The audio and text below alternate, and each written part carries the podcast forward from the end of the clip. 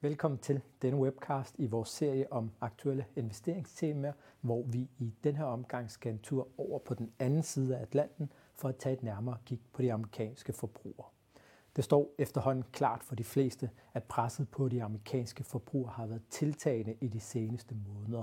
Og rent intuitivt så lyder pres på forbrugere ikke som noget, der på nogen som helst måde kunne indikere, at der potentielt kunne ligge en investeringsvinkel her.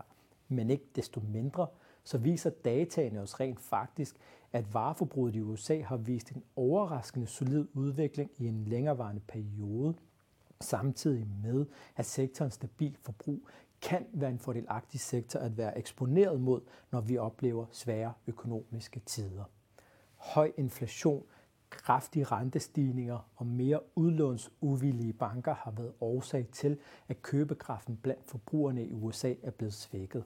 Det kan eksemplificeres ved den faldende tendens, vi har set i reallønsudviklingen siden 2021, som det fremgår af figuren til venstre.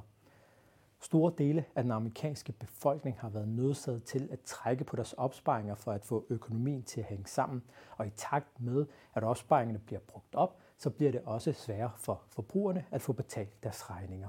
Det kommer til udtryk i den stigende tendens, vi har set i antallet af amerikanere, der oplever betalingsproblemer, som det fremgår af figuren til højre. Det er især de unge mellem 18 og 29 år, der er udfordret i forhold til at få betalt af på deres gæld og i forhold til at få betalt af på deres kreditkortregninger. Der findes mange eksempler på, at presset på de amerikanske forbrugere har været tiltagende i de seneste måneder. Et eksempel kunne være den nyligt offentliggjorte opgørelse for Edmunds, der viser, at 17 procent af de amerikanske bilejere nu har månedlige betalinger på deres biler på mere end 1000 dollar, hvilket er en kraftig stigning fra kun 7% for blot 3 år siden. Vi kan også tage et kig på følgende figur, der viser, at øh, antallet af amerikanere, der har søgt efter give car back, altså aflevere bil tilbage, at det er steget til et rekordhøjt niveau. Og det lyder alt sammen ret pessimistisk, men det er værd at huske på, at når vi oplever de her perioder med økonomisk usikkerhed, så har investorerne en tendens til at søge hen imod de mere defensive sektorer. Og sektorens stabil forbrug er netop et eksempel på en klassisk defensiv sektor, hvilket hænger sammen med, at forbrugerne jo fortsat skal købe dagligvarer uagtet deres økonomiske situation. Sektorens stabil forbrug kan altså være med til at give et defensivt element, et beskyttende element til ens portefølje.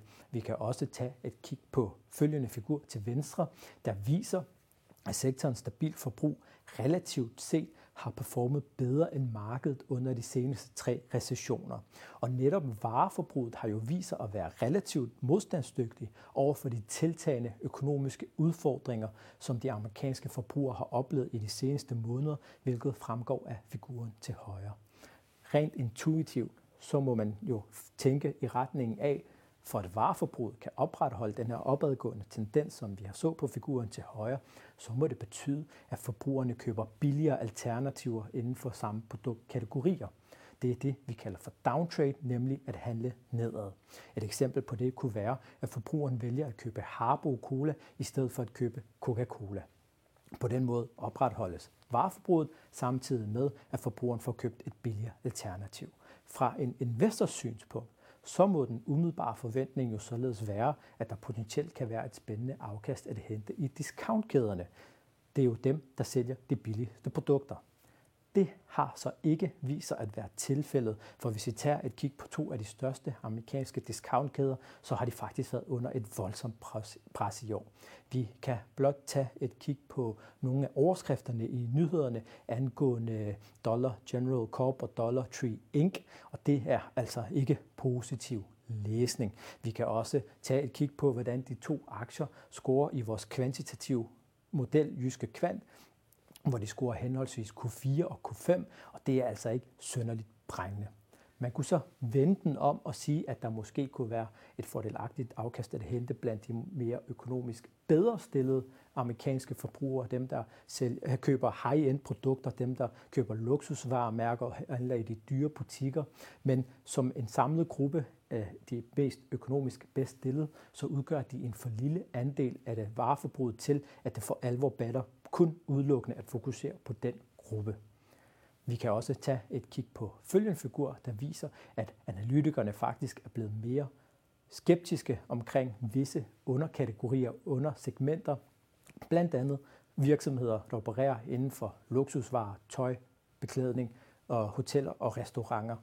Og det er her, vi ser den største ændring i forholdet mellem positivt sentiment og negativt sentiment.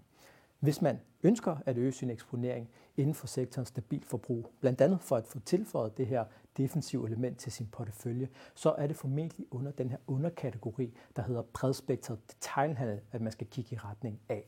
Med bredspektret detailhandel skal forstås detailbutikker, der har et bredt spektre af varer, produkter og serviceydelser, og derfor også rammer et bredere kundesegment. De rammer også de lidt dårligere stillede økonomiske forbrugere, de rammer middelklassen, og også de lidt bedre stillede økonomisk forbrugere. Og i første omgang, så vil vi foretrække, at man tager et kig på selskaber, der har en solid position på markedet. Det kunne være selskaber som Albertson eller Walmart. Og for uden en solid position på markedet, så er det også fordelagtigt, hvis det selskab, man tager et kig på, har nogle attraktive kvantitative egenskaber. Og her der øh, anvender vi jo vores kvantitative model, Jyske Kvant, hvor vi som altid dykker ned i de tre faktorer, værdiansættelsen, kvaliteten og stemning omkring aktien. Vi har valgt at tage et nærmere kig på amerikanske Kroger, der foruden en solid position på markedet, også har nogle attraktive kvantitative egenskaber. Hvis vi tager et kig på Kroger i vores kvantitative model, så kan vi se, at aktien samlet set scorer Q1, hvilket er den højst mulige score. Vi kan se, at aktien scorer højst på på value-dimensionen, men også scorer højt på kvalitetsdimensionen, mens momentum-dimensionen scorer neutralt. En høj value score betyder, at aktien er attraktivt prisfastsat både i absolute termer, men også hvis man sammenligner med industrigruppen. Og vi kan se, at kvalitetsdimensionen også bidrager positivt rent kvantitativt og er understøttet af, at Kroger i de seneste kvartaler har vist, at de evner at vækste bæredygtigt.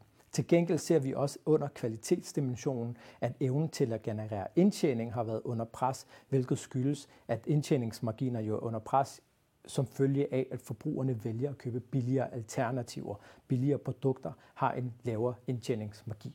Men det er jo et generelt problem for sektoren som helhed, og de større selskaber, dem der har et bredt spektre af varer, produkter og ydelser, og derfor som også rammer et større kundesegment, de har nemmere ved at absorbere og overkomme perioder med svingende indtjening relativt til f.eks.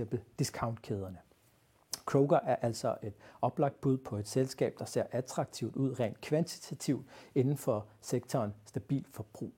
Hvis man ønsker at se eksempler på flere selskaber til sin portefølje, så kan man klikke på det link, der følger med i den her video. Og med det er vi nået til vejs ende. Tak fordi du så med.